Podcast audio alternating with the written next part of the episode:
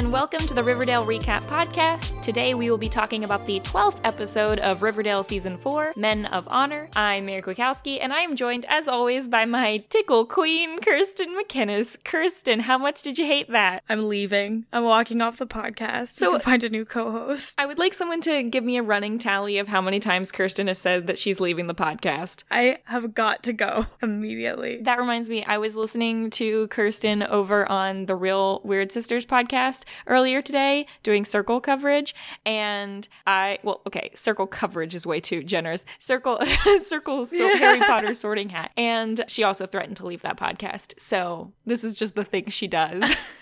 I um there's a Taylor Swift song from her most recent album where she has a line of maybe I've stormed out of every single room in this town and I aspire to that. But for podcasts I don't know if I've ever stormed out of a room. I wish I had, though. I have certainly stormed out of rooms when I get just like so mad that it can't be contained in my body anymore. I just turn and walk away and I do everything dramatically so it becomes a storm out. And it's uh, simply who I am. And if people have a problem with that, then they should have more boring friends. Fair enough.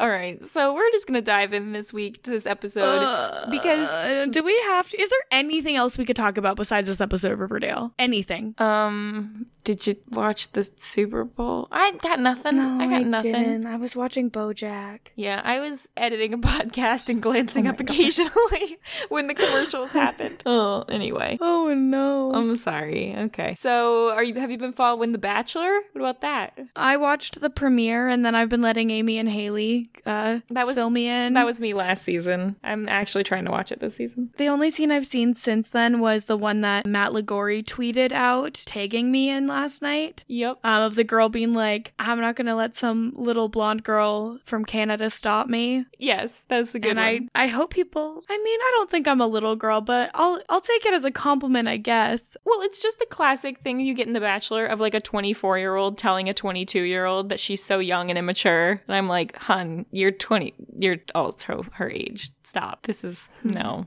I wonder at what because I feel like now at 27, I could tell a 24 year old that they're so young. I'm 25 and I feel like I could tell a 24 year old. I think it's once you hit that mid 20s that you feel like an old person. I was, I was gonna say, I feel like I could tell you that you're so young. well, I am as well. I'm okay with that. I respect my elders. yeah, we're all just babies, okay? I'm also a baby. I'm just an older baby than you. Anyway, okay, we successfully wasted two more minutes, but now we're going to jump into this podcast. Uh, this was okay. This You I just said pulled this- a Sammy when someone tries to flirt with her. Uh, that's who I am as a person. It's fine. So here's the thing I have said many times that an episode of Riverdale felt like a fever dream. And I'm here to say, I'm back, baby. that was a fever dream. I don't I don't know. Maybe it's cuz I watched it in like two chunks that I didn't think it was as bad, but it did it did make me annoyed several times. no, this was one of the most insane episodes of television we've seen. Okay. Well, so the Jughead voiceover is exactly one sentence, so I'm just going to read that real quick. Honor. It's a word that gets thrown around a lot at Stonewall Prep. That's it. So add that to the list of sentences in Jughead's quote unquote book that don't make any sense and are terrible. Hey, do we think that all of uh. these voiceovers since he got the contract are at the beginning of uh, are like the Baxter Brothers book now or is he still writing some kind of other life-based novel? I think it might just be his internal monologue, and we we didn't know all along. It's just very strange to me that the whole thing is happening. I, I don't think we're starting with Jughead today, but I just want to get that out of the way at the at the no, the jug here. the Jughead stuff makes the least amount of sense out of all of this, and that includes Archie's rampaging no guy. It does not make less sense than the mercenary. there, there was okay. We're gonna get to it, but when they were explaining the whole mercenary situation, I paused the video and I was like, okay, I didn't take any of that in. Should I go back and re-listen to it and figure out exactly what they're saying? And then I decided, nah, I'll That's just the right I'll decision. just go with it. So anyway, we're gonna start with Veronica though, just because her plot It was very separate. It was so separate. This is one of the most separate plots. Part of it is because she literally went to a different place. But even when Archie ran away, part of the time he was with Jughead. And then part of the time when he was, you know, in the hinterlands that don't exist, he was still having hallucinations about his friends and family. Besides Veronica one time mentioning Archie's name, this could have been a different show, which was totally the point of this whole scene. What? I know. Oh my God. Right. So Veronica tells her parents that she's going to New York City with Smithers tomorrow to interview for Barnard. Is that how we pronounce it? I think that's what they were saying. Yeah. Barnard uh, College. I looked it up. It's a real women's liberal arts college in Manhattan. So I don't understand why we've been able to say Yale and Harvard and Barnard, but we had to make up Sarah Florence.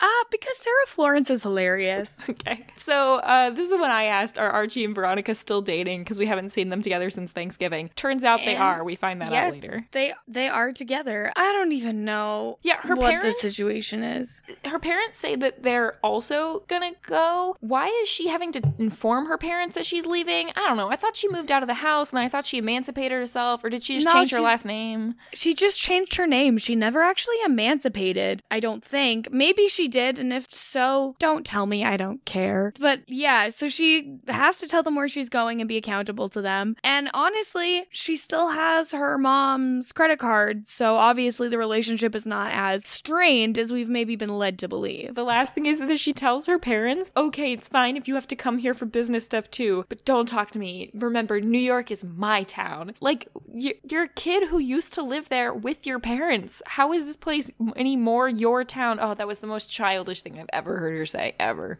I gotta admit, I didn't catch that, and I'm glad that I didn't because I might have turned the episode off. It was really bad. So she goes and meets up with Katy Keene, which, in case you've been living under a rock, Katy Keene is the other CW show that's coming out as we are recording this, I think. Yeah, I think so. One thing I did really notice about this is they put Veronica back in like old Veronica clothes. Like her that purple jacket with the all purple outfit, the whole monochrome thing. Very Veronica season 1. Yes, there was a lot of that. Also, they go to Lacey's, which I think we've mentioned before. I mean, that has to be Macy's. It's Macy's. yeah, it's Macy's. So her and Katy look exactly the same. I like I understand that these are different actresses, but they just have the same look to them. They I mean, they're in the same like subtype, but I don't think they look exactly the same. I think it's like the short, very dark hair, dark eyebrows, bold lipstick. Like they just have a similar look to them. Like there's a reason the show is not about Veronica and Katy Keene, and instead Archie comics are about Veronica and Betty, who are and look very different. Like Well, I mean, the whole thing with Betty and Veronica is they have the exact same face. They just have different colored hair. True. But so. Uh, do Katy like? Do you know anything about Katy Keene from the comics? Like, what is I- her tie-in to the universe? I know that she has comic books, and I know that there is a tie-in, but I don't know what it is. I literally know nothing about Katy Keene and I'm not looking into it until I actually watch it. But I think like the main difference between like what Katy looks like and what Veronica looks like is like Lucy Hale has just like wide, innocent eyes. No matter what she's in, she always looks younger than she is, always looks like maybe a bit of an ingenue. Whereas I feel like um what's her name? Camille again? Mendes. Cam- okay, I was gonna say Camila Mendes, and then I was like, "Am I thinking of someone else?" No, okay, that's her. Whereas Camila Mendes looks like more knowing, and I think it's the shape of their eyes that makes them different. And other than that, they do look pretty similar. I also feel like Lucy Hale can do bangs better. Probably. I don't know if we've seen Camille Mendes in bangs. I mean, we've seen her in Monica Posh. Does Monica Posh have bangs? I don't remember. I mean, nothing about Monica Posh is good, so I, it doesn't even matter if there are bangs there. They're not the right ones for her, um, and they're not because remember that wig has a janky hairline. True. Um, so they shop, which would be much more of an impressive little montage of Veronica getting new clothes if everything she tried on didn't look like something she already owns. Yeah. So here's the thing though. I kind of loved that because A, the clothes were all fabulous, and B, it kind of made me think like, did Katy pick out all of Veronica's clothes? Maybe. Like, did- has she always dressed her? Because I feel like that's kind of a cute little Easter egg. And I think we've decided officially that this Katy is the same Katy that Veronica mentioned back in season one when she When said, they "My friend Katy." Someone drink the gutter water. puddle water. It was puddle water, or was I'm it gonna gutter say- water? No, I don't remember. I feel like you've I'm always messed sure it up. Gutter. I feel like it's gutter water. I You've- feel like we got it right this time. You've always messed it up, so I just assume that it's not the other correct. thing. That's yeah, I don't thing. know. Whatever. know. It's the same damn thing anyways. But yeah, so it's definitely the same one. Um they do a little shopping. They are like actually making the purchase and Veronica's like, "Oh, sad." No, Katy's like, "Oh, I'm sad for this to end." And Veronica's like, "We could just give our bags to Smithers and keep hanging out." And then Katy Keene presumably takes Veronica to a gay bar to watch a drag show, and I'm very upset that we didn't get to see that on the show. Yeah, I really thought we were going to, but we cut to commercial, and by the time we went back to them, they were just sitting at a bar by themselves. Camila Mendes had a really funny, snot, snarky at Riverdale Instagram story the other day of just that shot of her and Lucy Hale sitting at the bar saying, like, adolescents at a bar, just some teen fun. Which Yeah, just some regular teens in a, a uh, dive bar, just like all you teens do. yeah, it was pretty funny. It's so bad. I know. I um, but yeah, that. so the bar is called Molly's Crisis, which I looked up and is not a thing. Okay. Yeah, there were a couple like restaurant names that were mentioned in this that I looked up and they weren't real places, but they also weren't obviously fake places, so I'm not really sure on that one. Yeah, I don't know. Katy and Veronica are at the bar and they're talking about Archie. Veronica's like, "Oh, I don't think Archie's going to move. Like we're probably going to do long distance because Riverdale would die without him or whatever." I mean, what has Archie done to save Riverdale? All Archie's done is cause problems. Yeah, he's got Yeah. he got rid of that one guy who was mean. Besides that, I will continue to say most of the big mysteries have been solved by a combination of Betty and Jughead. So Yeah, I'm just hoping that Archie uh, graduates and goes up to the hinterlands again. yeah, that'd be nice. Um, she also mentions that Betty's her best friend, which I say I do not believe because you guys have not spent a scene together in many many They haven't, episodes. they haven't been in the same room more than once this season, I would say. Yeah, I mean there was that really weird scene when they all had sex in the same room back in episode one. And I'm gonna, you know what? I'm gonna make a bold stance. That doesn't count as socialization.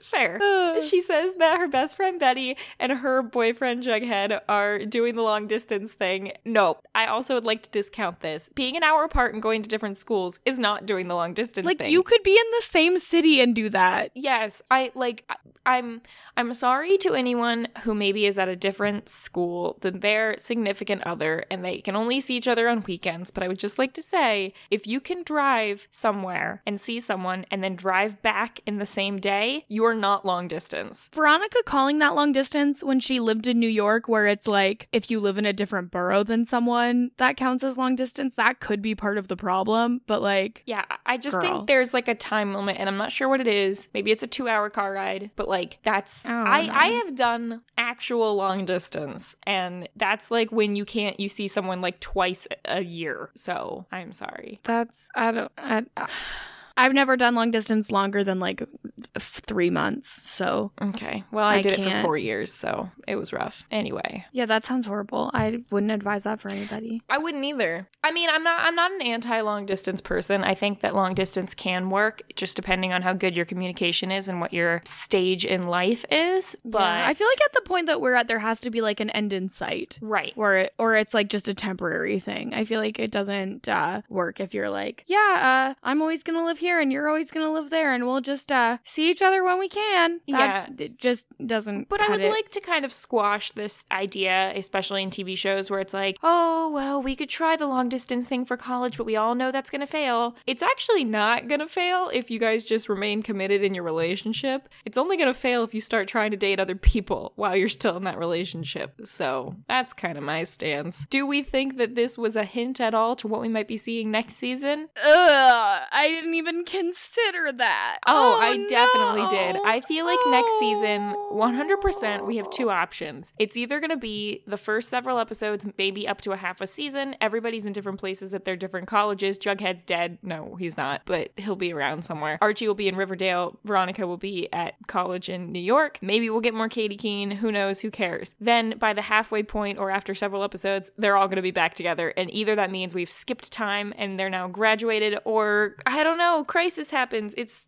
winter break and they're all together. Don't, it doesn't really matter, but I don't think we're doing like a whole season of them at separate places. Although, to be fair, But yeah, they go to the same high school now. and they're uh, in, in completely different plot lines, so it doesn't really matter. Anyway, so then we get like a couple weird moments about like Katy Keene's boyfriend that don't really seem to matter. I like I don't know if this is just Yeah, I trying to get us just- interested in Katy Keene or what. Yeah, I think it's just supposed to make us like feel a little bit invested in the character to make the people who watched Riverdale on Wednesday turn on Katy Keene on Thursday. And uh, guess what? It didn't work on me. I'm still gonna watch it only because of this podcast, which is just put that on the list of reasons why I should have said no when you asked me to do this Well, a year and a half ago. Like, for all we talk about how ridiculous Riverdale is, that's kind of the good part too, is that it is a ridiculous show. Like it's it's so insane that there's a lot to talk about. With Katy Keene, I mean, I'm sure that it's gonna be like ridiculous in terms of the characters and stuff, but it's been a pretty known fact when Riverdale was coming out that when guy was pitching the pilot, he had written the script and when he was pitching it, everyone was like, mm, this is okay, but it needs a murder. And so he just like threw a murder in there. And that's the kind of like that's the reason why Riverdale became a show and why the first season was so good was it was like here it's based off of these comic book characters that you know and love, but we're to make it also not just a teen drama but dark and stuff like that, which was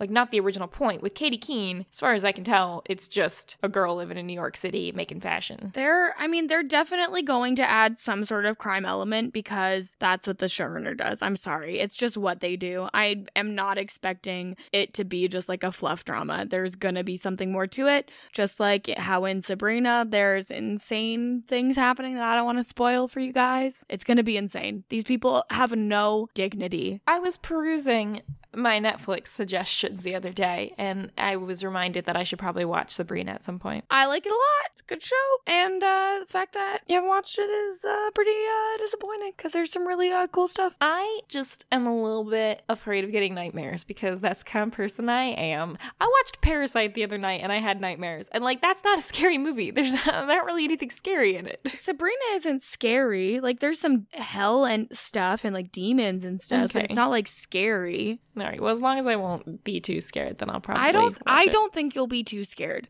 Have you seen the movie The Craft? No. Okay, because that's not a scary movie at all. But I have one friend who's really scared of that movie. So I use that movie now as my gauge of if people are babies or not. Okay. Well, I haven't seen that, so I don't know. Well, add that to your homework. Okay. And wa- watch The Craft. Tell me if you think it's scary, and I'll tell you if you should watch Sabrina. Sabrina's not scary. Okay, fair. All right. So Katy's mom is really sick, which I think is also going to be part of the show where I think she takes over her mom's like dress business in Katy Keene. I think Katy Keene is set a little bit in the future. Yeah, I Like I think it's past No. Riverdale. I don't know. I have no concept of that, but what I do have a concept of is shows love throwing in a dead mom to tug at your heartstrings, and I'm not okay with it. Yeah, it's it's rough and Like that necessary. shouldn't be a plot device. Nope, should. So Hermione talks with Veronica. They're magically all back home again. We Yeah. stop seeing Veronica approximately like 20 minutes into the episode, and then we see her at the very end. She says, Look, surprise, surprise, we went to go see a specialist doctor, and Hiram has a neuromuscular disorder. Yeah. And she goes on to talk about like how bad it's going to be and how he's going to lose all his motor skills and everything. And then she's like, "But we caught it early and there's drugs and therapies, so he's probably going to be fine." So I'm not really sure what the point of all this was. They're like, well, they think he'll be fine, but we don't know if he'll be fine. So I feel like they're just building in a way to get rid of Hiram if need be. Yeah, and so I like kind of get why Hermione's upset by all of this, but also she tried to kill him like a couple months ago. So I don't really like I can't keep up with his family. I think they're all just friends again, whatever. Veronica goes and talks with her dad and she's like, "Hey, parents, I got into that college and I also changed my name back to Lodge and they're all happy and normal," which probably was the way to go anyway. If you want Hiram off your back, you don't need to be obsessed with him. You don't need to be like in competition with him at all times. Just be like, "Oh, you're my dad. Okay, that's fine." And that's it, which is kind of what she's doing now. Here's the thing. I'm tired of Hiram being the villain. The first season was good because we had a mystery and we didn't know who the villain was. We knew there was a bad guy. The second season, Hiram was the villain. Third season, Hiram was the villain and also there were like three other villains. This season, the part that people are saying is good and reminding them of season 1 again is that there's a mystery where we don't exactly know who the bad guy is right now with a whole Jughead plotline. And that's kind of the fun part again. We don't need Hi- Hiram just being annoying and causing all this ridiculous trouble all the time. Well, and I don't think any of this is Hiram's fault. I think it's Veronica's fault for being the worst.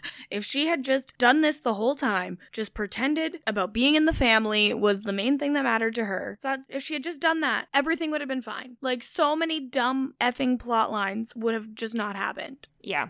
So that's it for Veronica. And now we have this really weird, short little plot line that is the, let's call it the B characters plot line, because they just dumped No. Toni, Fangs, Kevin, and Cheryl all into one plot line. I'm going to tell you right now, I'm not okay with calling this the B characters plot line because these characters are not that good. This is at the very best the F characters. Oh, I mean, Like normally Cheryl would be up there, but based on the plot line they gave her in this episode, I don't feel comfortable making her a B character this week. no, it was a really, it was a bad plot line. I don't yeah, I just I don't understand why they had to do the throwback to season 2. we didn't need this. We did nobody asked for this, nobody wanted this, and it's classic Riverdale of like we have defeated our villain and then they just came back seasons later for no reason. We did not need Chick to come back, we didn't need Hal to come back multiple times, and we don't need Nick St. Clair to come back. So starts off, Toni sees Kevin give Fang some money and she's like, I want to get on, in on that tickling business.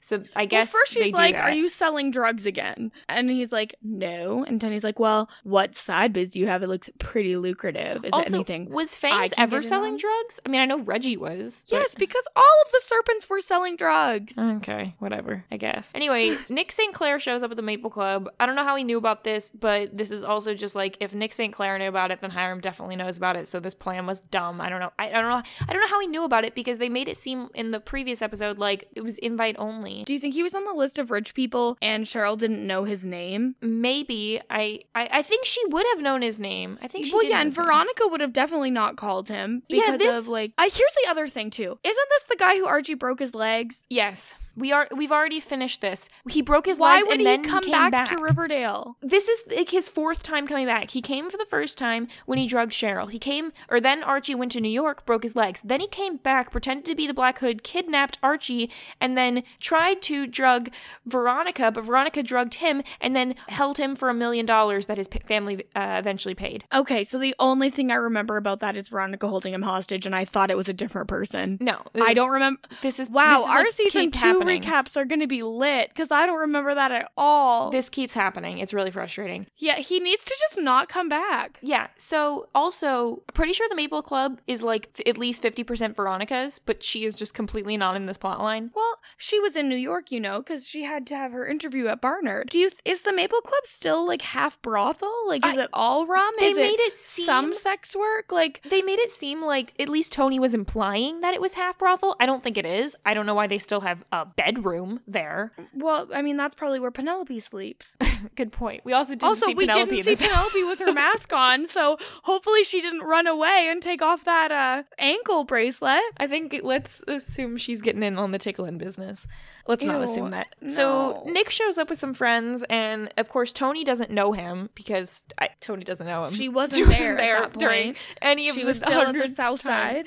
Yeah. So anyway, Toni's like, "Oh, cool, money, whatever." And then Cheryl tells her everything that happened, and she's like, "Great, time to get some revenge," which will be like the fifth time this has happened to Nick. So Toni Yeah. Nick really doesn't learn. Yeah. Also, Toni mentions that she had a similar experience happen to her before she moved to Riverdale. I thought Toni grew up in Riverdale. I'm uh, pretty sure she definitely did uh, grow up in Riverdale. I was very confused by that as well. This is classic. We don't know anything about these smaller characters' lives. Like, we don't know if she has parents. I've kind of always assumed that she lives with her grandfather, but maybe Yeah. she moved to Riverdale when something happened to her parents, and that's when she m- moved in with her grandfather. I don't know.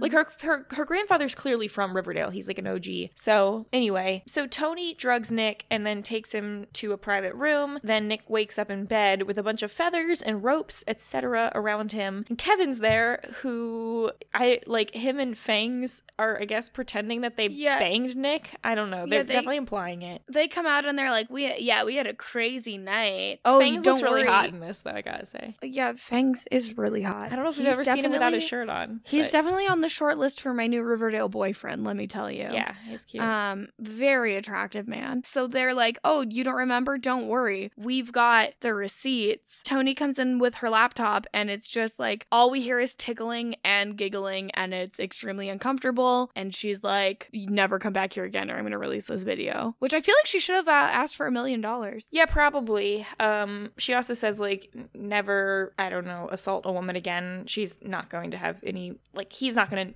she's not going to have any way of knowing if he does that in New York, but whatever. And then we see a scene where Cheryl and Fangs and Kevin and Toni are all laying in bed watching the video and we see some of it where they've tied Nick up and they're tickling him. And then for the worst line of the episode where if we were doing cringiest moment for season 4, this would be up there of Kevin saying, "We in the tickle business call that a first class squealer." Didn't need that. None of that. I'm going to say it right now. That's the cringiest moment of the series. It's really bad. We in It's the tickle really, business really, is not really something I need bad. to hear. And Kevin has been in the tickle business for five and a half seconds, so I don't think he knows what a first class squealer is. And I'm uncomfortable that this happened. And I didn't need this or want this. And I wish that it, it didn't happen and I didn't have to see it with my own two eyes. But we did. Uh, now we can move to Archie. so Molly Ringwald is away on a case. Don't know where she's away Yeah, to. because remember, Don't she can't get doing. lawyer work in Riverdale. That's why she wanted to move, and that's why they got divorced. Yep. So someone named Ted Bishop comes to the construction firm. He tells Frank that someone named Greg has died. It's emotional, but we don't know who any of these people are. So that we was a barely really know weird, who Frank is. Yeah, it was a really weird moment because it's like you're led to assu- immediately. You're like, oh, okay, so it's one of the army guys, probably from his like platoon or whatever. And whenever someone else from their little army group dies, I guess this guy goes around and tells everyone in person. That's not how the world works. Normally, you call someone on the phone. Weird that uh, Frank would hear about this rando dying in person much faster than you know getting a call about his own brother. It was extremely odd. Also, it's weird that this guy was able to find Frank. Yeah, obviously Frank has some kind of I don't know paper trail. Something. I'm assuming it's like a gambling problem and he just like tracked him through bookies or something. I don't know. True. But so then Ted comes back to their house, this guy, for dinner. He tells a story to Archie about how Frank saved his life. In the war, Archie leaves. Things go from zero to 100 in like two seconds. well, okay, wait. I thought that Ted stayed the night and they were having breakfast and then Archie was leaving for school. Maybe. Okay. like, I don't know. sure. In, in the time when he's staying with him, I'm just saying that, that like they they're having a Oh, yeah, no. conversation. Archie leaves the room, and then we know that something bad is about to happen because the camera like pans away from Ted to where you can only see Frank, meaning you know Ted's about to like come in behind Yeah. him. He pulls out a big old knife, which was really scary. Well, there's like a really weird moment where Frank gets a phone call, and there's just like a, a person on the other end, a woman who you can't really catch every word, but her name is June, and she's like, Ducky was murdered too. Again, we don't know who June is. We don't know who Ducky is. We don't care about any of these people. There's no stakes We're here. assuming that Ducky was also a military dude and uh, that Greg actually was murdered by Ted. That's what I'm assuming. This is the person trying to warn Frank, I guess. It doesn't. The thing with this plot line is that we don't know any of the characters, so we have no reason to care about them. There are no stakes. I don't know Frank Andrews. He can die for all I care. Yeah, I don't we know who the hell like, Ted Bishop is. All we've seen from Frank is that he kind of sucks a little bit. I think they just shoved this in because they wanted to make Frank more of like a complex character and add a layer to his plot line of like rootability by having him save Archie in this episode. We also needed a reason for Frank to skip town. I think that it would have been a lot more impactful had Frank stolen a bunch more money from Andrews Construction and left town. And then that's something that will actually have an impact on Archie's life And rather be, than it's you know, like realistic. and then, yeah, it, it, I feel like that would more successfully push Archie into recognizing FP as his actual, like, good surrogate father, which I feel like this episode is trying to do. Whereas the way they did it now, it's like they're trying to have it both ways, and you just, you can't have your cake and eat it too. And the Riverdale writers need to learn that. It's just the facts of life. Definitely. This plotline was insane. Frank opens up being like, "Yeah, after I got out of the like force, I was having a hard time. Ted set me up with this job. It was for a private security company, probably tying up loose ends." And then all of a sudden, it's like, "Yeah, we were mercenaries." Yeah, so because Ted attacks Frank with a knife, and then Archie hits Ted over the head with the frying pan, and this is when everything's being explained. So, as far as I can tell, it's like some sketchy business that recruits ex military people to become like hitmen for them. And I think they're playing playing on the ex-military folks like desire to follow orders or like that mindset of military obedience. Yeah, I think that definitely plays into it. I think a big part of it as well is like a lot of times veterans come home and they are not the same as they were when they left. And it is probably very difficult at that time to, you know, fit into a more conventional job or non military role because you've become so used to one kind of way of life. And oftentimes the way you've been changed by your experience doesn't allow you to continue in the military way of life. So this is a sketchy company that's like, we can give you back the sense of camaraderie and brotherhood that you felt in the military. We can give you the structure, we can give you all this, and we can still provide that to you, even though maybe you've been, you know, discharged for PTSD or something along those lines. It seems super predatory. Yeah, so it seems like what happened is at some point Frank got out of this job, and I'm assuming so did Greg and Ducky, and yet Ted stayed on, and then the company was worried that all of these people who got out were going to tell someone about it, and so they're trying to tie up loose ends. Why they needed to send Ted, their friend, after them instead of like some other mercenary, I don't know, but whatever. I guess maybe it's like they're much more likely to let Ted back into their life, so it'll be easier, whatever. Anyway, they go recruit FP to help with this whole Ted situation because Ted ran away. So FP says that he was a vet also, kind of I don't this is, seems like new information to me. I don't know when this happened, but he said he was a he's a vet and a serpent. Anyway, so they want to have Frank lure Ted to the gym. Ted does come to the gym and he's like, "Oh, I get paid to follow orders." I and then Frank's like, "Yeah, you know they're probably to like clean you up after this and tie up your loose end." And he's like, "Yeah, probably, but oh well, this is how I get paid." And then when all of the people come in, who let me just tell you, there is a big ass group of people in leather jackets who come in. And I would just like to say, this does not count as having the serpents being a thing again. We don't know who these people are. They're all adults. And I think that it's a little cheap for you to be like, oh, FP put his jacket back on and now all the serpents exist again. We have not seen these people for seasons. Well, and also, like, I don't think they should be helping him when he is acting in his capacity as the sheriff. Like, if he's going to be king of crime and king of crime stopping, he has to keep those lives separate. I mean, Emperor Palpatine didn't do that. He pitted his two sides you know, don't against talk to me about things I don't care about. Okay, sorry. Anyway, I know that's a Star Wars reference, and I don't want to know any more about it. Okay, I'm already know too much about Star Wars. It was also a Star Wars reference that didn't make any sense. I made oh, an incorrect reference, so just well, ignore ignore what I was saying. It's good anyways, that you don't know anything. Uh, because I don't want to, okay? Okay. It is a choice that I have made to only have seen episode one, okay? And I don't want to watch any more. And you know what? I think that Jar Jar was the big bad that they were intending to use for the whole thing. You know, Star Wars episode one is the best Star Wars video game. Good to know. I'm never gonna play it. Anyways, where were we? Because you really sidetracked me. Yeah, here. they they arrest Ted and they lock him up, but then he escapes again. It's really not important how all this. Yeah, happens. he almost breaks a guy in half, is what FP says. Also, there's one more thing that uh, FP said earlier in the episode that I found very confusing, and I need to ask for some guidance. Sure. Did we know that FP is a veteran? I just said this like two seconds ago. Where were you? I wasn't listening.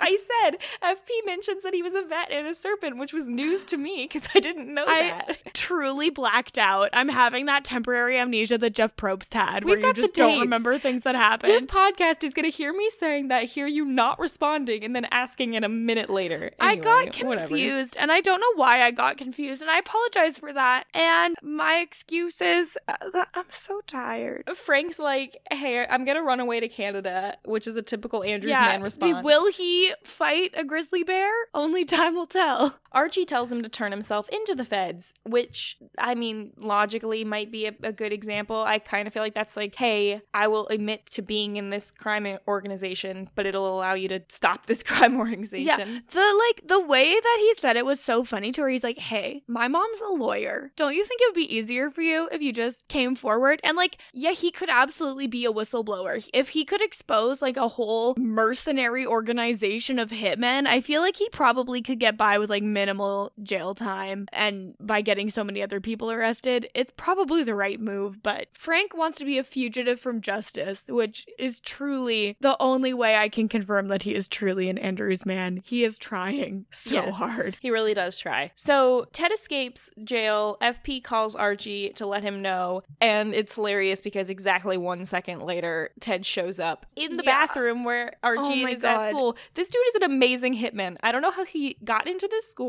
passed all the students and teachers without anyone questioning who this grown man is in this school, and then manages to attack Archie for a long time in this bathroom with nobody hearing, nobody coming in. It's a really big fight. It was the way less fun version of the bathroom fight in She's the Man. And which I was like half expecting the same things to happen, but then they didn't happen. It was just very violent. I was very upset with how this was done because, like, they could have really gotten us by having that phone call happen, having it look like, oh, it's being filmed like he's gonna come up behind Archie. Oh my god, oh my god, oh my god. And then it's just Kevin coming into the bathroom. And then that would have been funny. there's like some suspense of, oh my god, where is where is he? What's happening? Rather than Ted just comes and bangs Archie's face into the mirror and beats the crap out of him immediate for- again, gratification. a long time. But my favorite part of the fight was when he kicks Archie right in the chest into the classroom and Archie falls to the ground. It was like a very aggressive kick, and I was okay with that kick. It was a nice front kick. Let, let me just go over a couple things. He slams Archie's head into the mirror. He picks up Archie's entire body and drops him on a sink so hard that the sink, ceramic sink, somehow shatters. He slams Archie onto the ground several times, kicks him, and then Kevin shows up and is just like, Whoa, what's going on here? And then He just pushes Kevin into a locker and keeps going with Archie. he pushes Kevin into a locker, and I don't like that this is implied that Kevin, who is a bigger dude than Archie and already we know better at wrestling and stuff, yeah. somehow goes down with this one kick to the locker, whereas Archie has managed to survive like insane bodily harm. Well, and one more thing. It doesn't appear at any point that Archie is bleeding or bruised. No. His face is bashed into a mirror. He should be covered in cut, pouring blood from his face. Yeah, I really don't like that they made Kevin seem weak when we know that Kevin is a good fighter. Yeah, it was dumb. And instead of like what they could have done, which was have Kevin save the day at the end, they just recreate the exact same scene we saw earlier in the kitchen where Archie came up behind the dude with the frying pan and Frank does the same move, except like with a trophy or something. I just realized it's kind of great that Archie hit someone in the back of the head with a frying pan when that's what happened to him last season with that girl at that farm, Oh yes. the Smallville farm. The farm girl. I don't remember when she kept name. making scrambled eggs because that's the only food she knew how to make. Yeah, and that was another shot of like pan away from the girl to where we know that she's going to come up behind him and hit him in the head. Anyway, so they talk with FP and uh, they're like, "Oh, the feds picked up Ted." And Frank is like, "Awesome. I'm I'm going to turn myself in." And then Frank's gone, which we all saw coming. Uh, he left the tool belt in his medal of valor. And then we have Archie talk with FP and this basically this whole 3 episode plot line of Frank being here does not matter because we are back to where we were, which is FP is Archie's surrogate father figure. And uh, Archie now realizes for maybe the third or fourth time this season, he should probably just try to be a good guy like his father was. So, how many more times do you think Archie's going to need to come to this realization before he learns this lesson? He's never gonna learn. No, Betty. So this is a fun episode just because we have like Betty and Alice kind of teaming up and working together, which we haven't seen for, geez, I don't know, since they were on the paper together way back in like season two. Might have been even season one. I don't remember. It was a while ago. I don't even know. So if we if anyone doesn't remember from last episode, Betty has been suspended because Alice is messy and was trying to get her into college and instead messed the whole thing up by trying to get her the answers to the quiz show and then Betty forgot that she was a good like detective and a smart person and just dumped the paper in the trash can in the quiz show office. So Betty has been suspended for a week, kicked off the blue and gold, and barred from senior prom. Brett has also filed a restraining order against Betty for hitting him in in the head with a golf club, which like she did do, but also he was coming at her with an axe or at her boyfriend with an axe dressed up in like a scary costume. So kind of feel like she could also win this one as self-defense. I just thought it was really funny how, first of all, Betty's outfit in the scene is gorgeous with the long sleeve, like cable net sweater and then the uh, button up dress. Super cute. She's like, Brett's afraid of me? Why? And Alice is like, Well, apparently you hit him in the back of the head with a golf club. And Betty's like, Oh, yeah, I did do that. And that was like, I think, a very good way to look at Riverdale because I feel like every episode we're like, oh yeah, they uh, did that. So on the way out, they notice Betty's latest murder board. Those are her words for what they have found. Yeah, and so they take this murder board home, but I've got to say, I was a little bit sad or a little frustrated with Betty and Jughead because.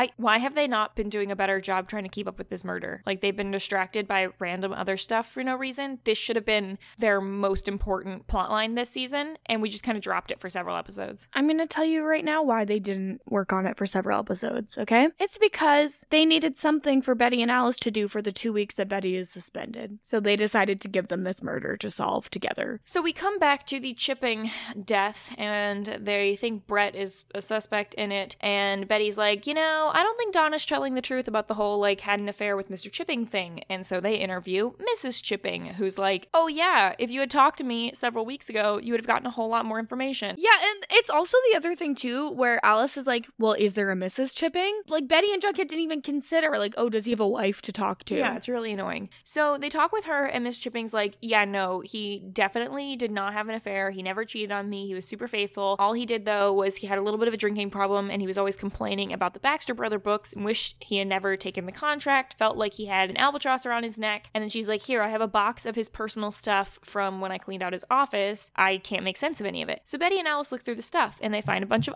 army pamphlets and they're like, What? And Betty makes a really good connection that I would not have made, which was, Oh, we should talk to Moose, the guy who like has recently joined I the army. immediately, she said army pamphlets, and I was like, Moose. Okay, I like completely forgot about Moose completely. Oh, well, imagine being able to forget about Moose. Sorry, what was Moose's real name? Do we remember? Marmaduke. Marmaduke. Imagine forgetting about Marmaduke. Yes. So Mr. Chipping recruited Moose to play football for Stonewall Prep in the first place, and then he gave Moose the army pamphlets and like kind of forced him to leave. Yeah, after everything came out about, you know, his past. Right. And so Moose was like, Yeah, I was also kind of okay with leaving because Brett had videotaped me having sex in my dorm with a classmate and threatened to release it. So Betty realizes that he probably also has a tape of hers, which we totally knew about because of the really obvious video recording that happened way back on the Halloween episode. Or not Halloween. Was it Halloween? Ice Storm? I don't remember. It was one of these episodes. I think it was the Ice Storm episode. Thanksgiving Wait, which episode. one? The one where they were at the dorm together and then he showed Oh, yeah, up and she hit that him in the head Ice. with the golf club. Yeah. That was the Ice Storm one. So Betty and Alice break into the dorm room. Alice is like, haha, is this normal for you, Elizabeth? And Betty is just so straight faced about all this. I think she just like kind of doesn't care anymore. She got kicked out of school. She's like, it doesn't, nothing matters. And then Brett comes in and finds them. This is just like another unrealistic scene of like Brett and Cheryl are very similar of the way they speak to adults, like, oh, just like blatantly threatening them and stuff. You can tell after they leave the room that Brett was kind of nervous that he's like going to get exposed for this taping of people that he's been doing. He denies that he has a tape of them, but then he also like before Betty leaves is like, and if I had that tape, I could ruin you with it. Yeah, something that Brett and Cheryl have in common, obviously, is that they come from like super, super, super wealthy families. So I feel like there's that implication that they've been able to get away with things that other people wouldn't. And that's maybe why they're uh, so disrespectful to adults a lot of the time. I also was very surprised at how Alice kind of just like took what he was saying and just gave him a dirty look. Like, I thought that we had old Alice back, and old Alice would have never stood for that. I also loved how Alice was just horrified when Betty's like, Do you have a tape of me and Jughead? Yeah, and she's it- like, I think it's funny that Betty! it took Alice this long to make this connection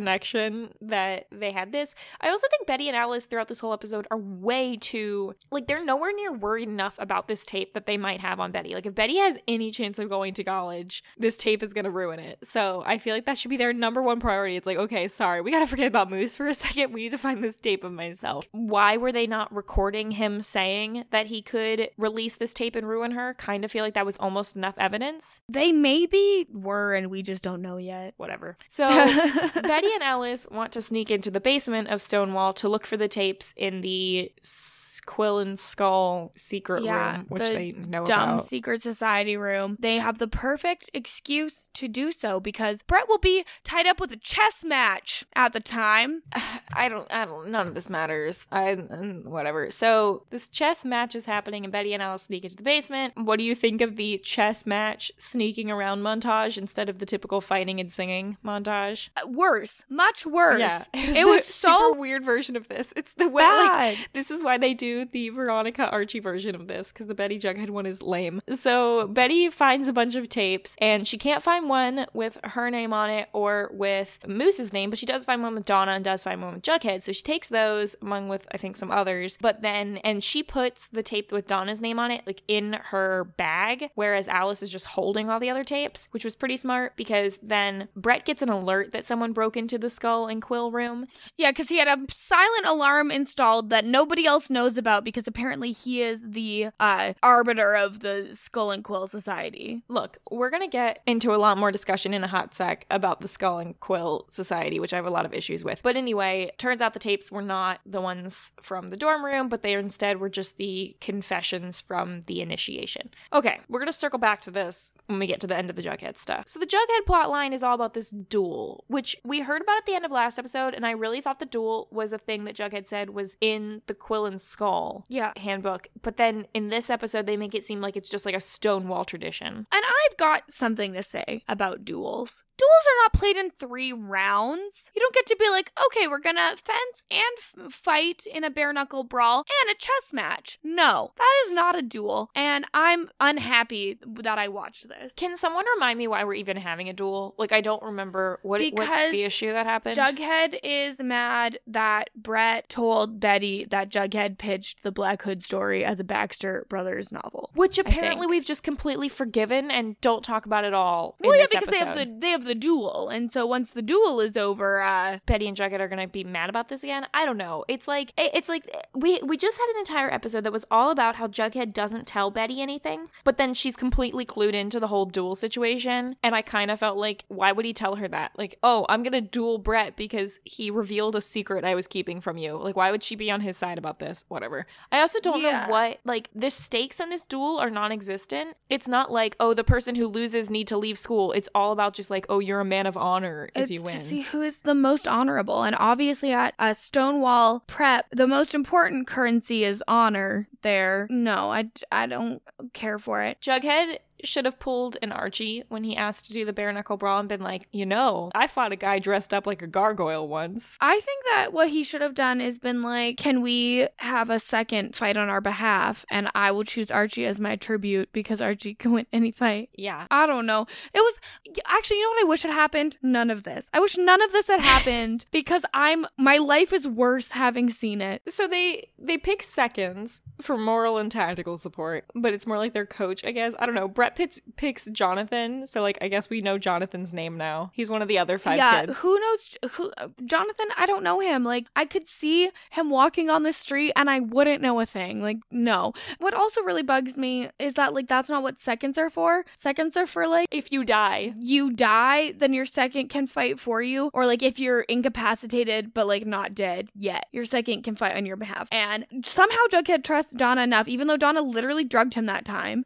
I don't know why they're friends with It's Donna. like I I felt like Donna was super sus this whole time. And then all of a sudden this episode it was like, okay, Jughead trusts Donna more than anyone to help him against Brett, which uh, okay, sure whatever, but like how does he know that she knows about fencing? None of this makes any sense. We just need Donna to be more of a character. The only fencing scene I need is Rory Gilmore. Oh, I was gonna say my favorite fencing scene is in the remake of Parent Trap. Oh, that's another good one. That one can also stay. Yeah, those are good fencing scenes. Those are the only two ones we need. Also, they try to trick us by having a bunch more kids in this class. There's like seven kids plus Jughead and Brett. It's They're strangers. They're Yeah. strangers. They're probably like maybe like younger classes. I don't know, but I don't care about them. I don't know them. And they can't make me care about them. So Brett wins the fencing three to one. Yeah, and so then they go into the the brawling and Jughead punches Brett right in the jaw and he literally is unconscious. And he goes, "Oh, I guess he has a weak jaw." Okay, sure, whatever, Jughead. As if I believe that Jughead could one punch anyone, let alone someone so much bigger than him. Jughead's thing is that he's scrappy, and so like he can handle being beat up, but he's not. yeah, like, he's supposed not to be a I hit you in one fighter. punch. Yeah, like it's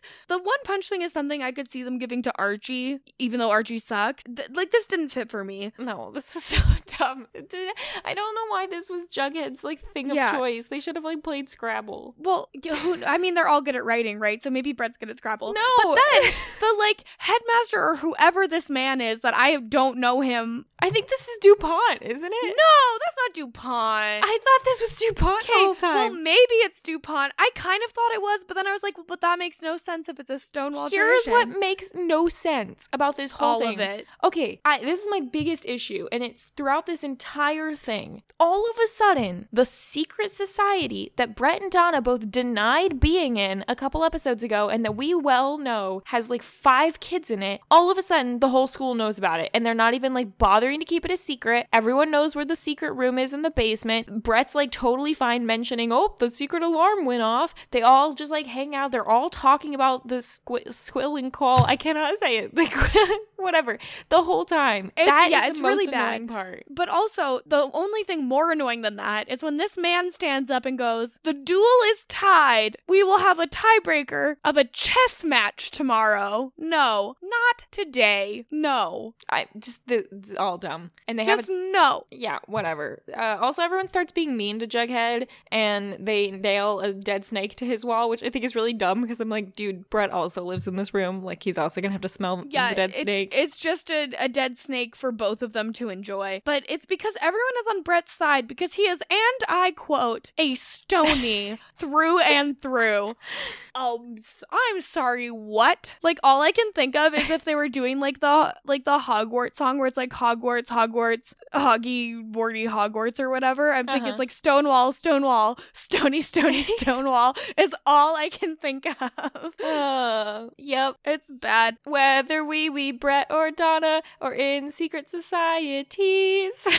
I'm gonna forget that happened also, it made me think of Harry. Potter because they're like, "Oh, I'm Dumbledore's man through and through," and he's a stony man. Yeah, that through. is that is a good call. Anyway, and Donna's also like, "Hey, Jughead, I'm still your friend." Which no, yeah, like you're not. No, you're not, Donna. We don't like you. Go away. And then at the start of the chess match, the last part of the duel, Brett's like, "I think we should add more stakes to this. I think you have to do that at the start of a duel, not at the tiebreaker." Also, no, he's like, if I win, you're gonna give up this contract and stuff. And Jughead's like, dude, no, this is about honor. Like, I'm not gonna just give you something fun if you happen to win this. Like, what? The, Jughead has no incentive to do this. Why in the world would he agree to that? Yeah, I also really liked when Jughead's like, "You know why I won't do that? Because you're a bad writer, Brett." As if that's like the meanest thing you could say to someone. Yeah, and so Jughead is like, if I win this chess match, I'm gonna show that I'm a better writer, a better competitor, and a better man. Actually, I think it'll show that Jughead's a better puncher and a better chess player. and th- that he is a better boy because they are children. The best boy in Stonewall High.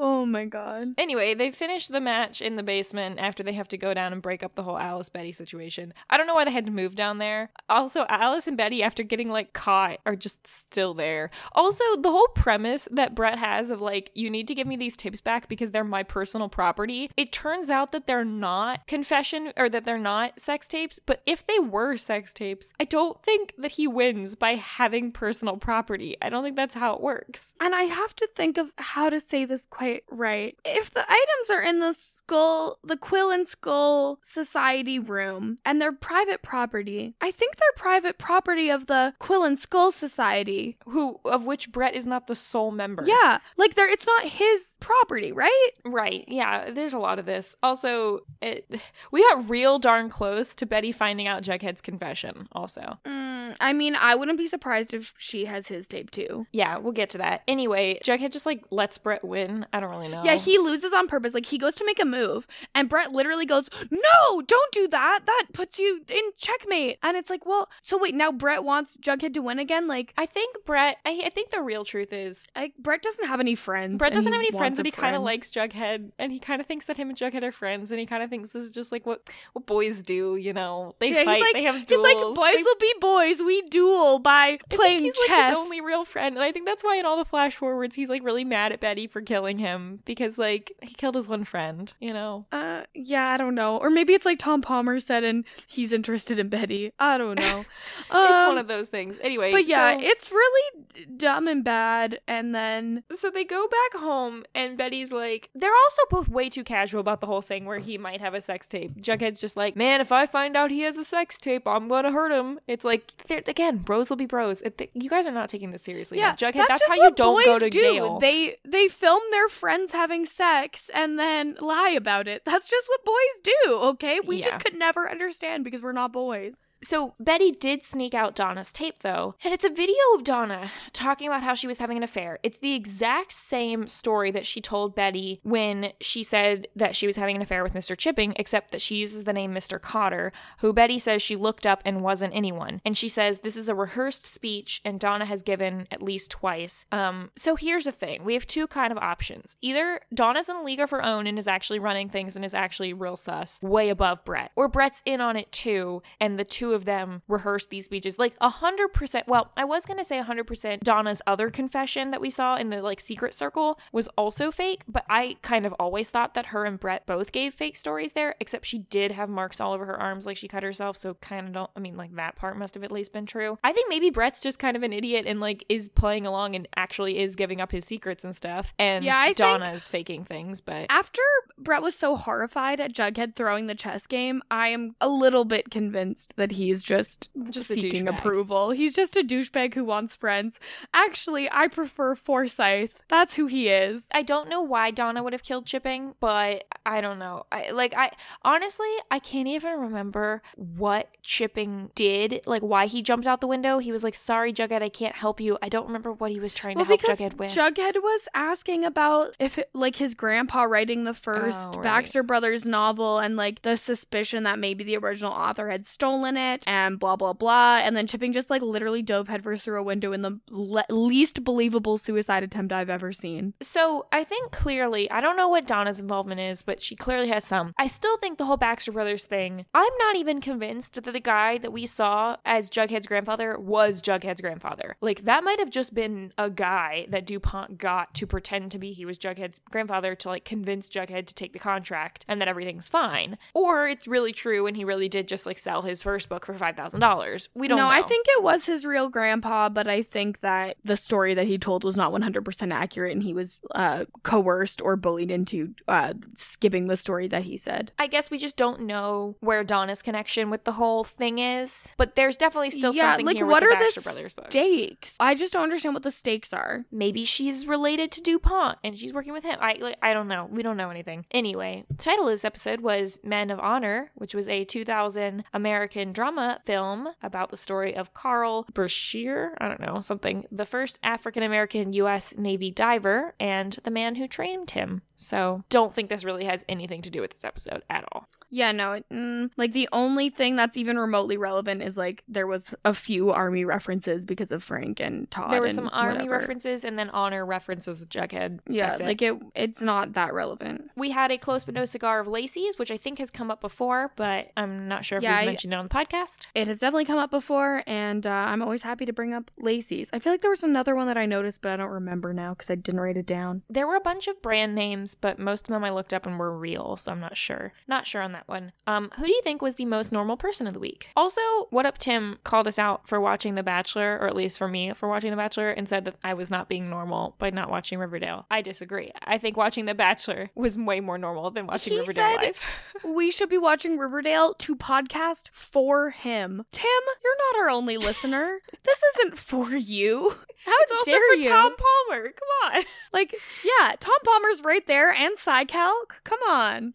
Yeah. Anyway. We have at least three listeners. I don't think we ever have watched this show. I've never watched Riverdale live because it's normally either Survivor's on or I am busy Um, and you can't watch it until the next day. So yeah, like I used to have a cable plan where I could watch the CW, but I'm with a different provider now that doesn't offer me that option. Um, so I think there's been times when I watched it like live with the West Coast. gotcha. but I don't think I've ever watched it like live airing with the East Coast. And if I ever do, I'm gonna I would like someone to punch me in the jaw like Jughead punched Brett if I'm ever watching Riverdale live with the East Coast because that proves that I've gone very wrong somewhere in my life. Okay. Anyway, Okay, so most normal person. This one is a big, big, big challenge. I'm just to tell you right now, I'm disqualifying Katy Keene. You're not allowed to give it to her. Damn it. I thought you'd be okay with that because you always want it to be just random background characters. Crap. Normally, yes, but I don't think that she counts as a Riverdale character, so I don't want to give it to her. Wow. So, okay. Um Okay, let's just go through the list and see who was not. Reggie in the episode? no, I don't believe so. Okay,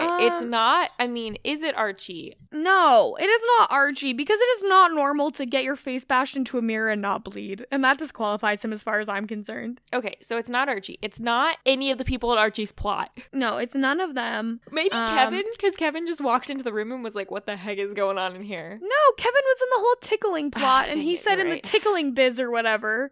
You're right. Um, We can't.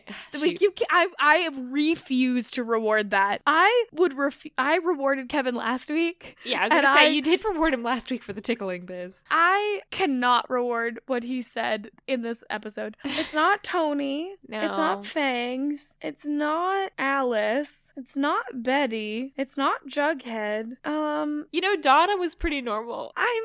I mean, we don't know what her deal is. I but, like, just- she acted like a normal human at least. Yeah, but like nothing about that duel plot was normal, and I don't want to reward that either. Okay, Veronica was relatively normal, except for claiming that she owns New York. Yeah, but I mean, I guess that is the kind of overdramatic thing a rich girl would say. I could also see giving it to Hermione, who like had Hermione a really was in the show for 30 seconds. Okay, I I mean, if we can't give it to Katy Keaton though, I feel like we could give it to Veronica. I think I think it's gotta be Veronica. I who mean, else? it's just not anyone else. like who who could it be? Nothing about this Okay, episode the was only normal. other person, even though they were not seen in this episode, Principal Honey is being completely normal by kicking Betty out of school for all Yeah. this stuff. I considered um bringing forward Principal Honey, but He did win two weeks ago, though. I just didn't feel right about it. I don't know. I like I know that his actions were like more or less normal, but it didn't feel like most normal. Okay. I think we gotta go with Veronica. All right, this might be She's- a first for Veronica. Yeah, she's using her her mommy's credit card. She's shopping in New York. Let me she's look. feeling back to herself again, which means she's probably gonna uh, start bullying people again. On our handy dandy list of most normal characters that you can find on kowskicast.com slash Riverdale recap. Let's see, we have. Do we have any Veronica? I, do, I don't I Um, don't think season so. three, episode seventeen. What episode was that? Let's find out. Season 3, Episode 17, The Raid. Mary and Kirsten are back from their not very brief hiatus with Episode 17 of the Riverdale 3 season recap. Betty searches for answers in the farm and finally starts to use some somewhat covert strategies. The cursed shirt of Harry Potter makes an appearance. Mad Dog isn't dead, and Kirsten and Mary give out possibly the most unexpected award for most normal person ever, who goes to Veronica, apparently. Okay. None of that recap that I just gave you there told me what was in the episode.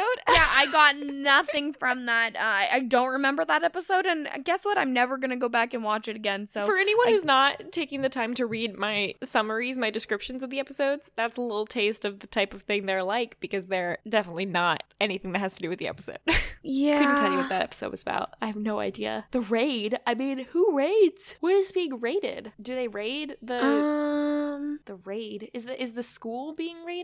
Is that the one um, where everyone I'm gonna let me give me just one second. It was seven episode seventeen. Yeah. Oh, that's when Betty gets Cheryl to join the farm to get information, and then she actually joins the farm. Okay. It's uh, yeah. Oh, it's when Veronica's trying to keep her parents married. Uh-uh. Interesting. Oh, how times have changed.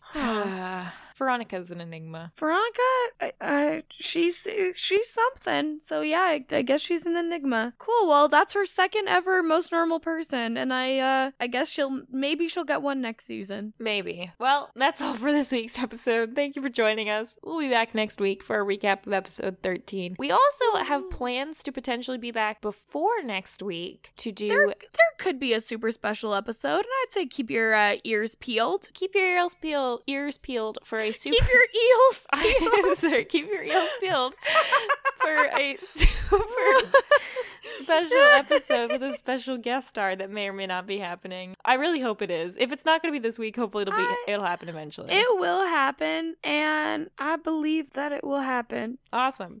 Um, you can follow me online at Frail Mary on every platform, and you can follow Kirsten at Kirsten Said What on every platform. You can also check out the Survivor All Stars podcast that I've been releasing on KowskiCast.com. You can check out KowskiCast on Spotify if you're interested in that sort of thing.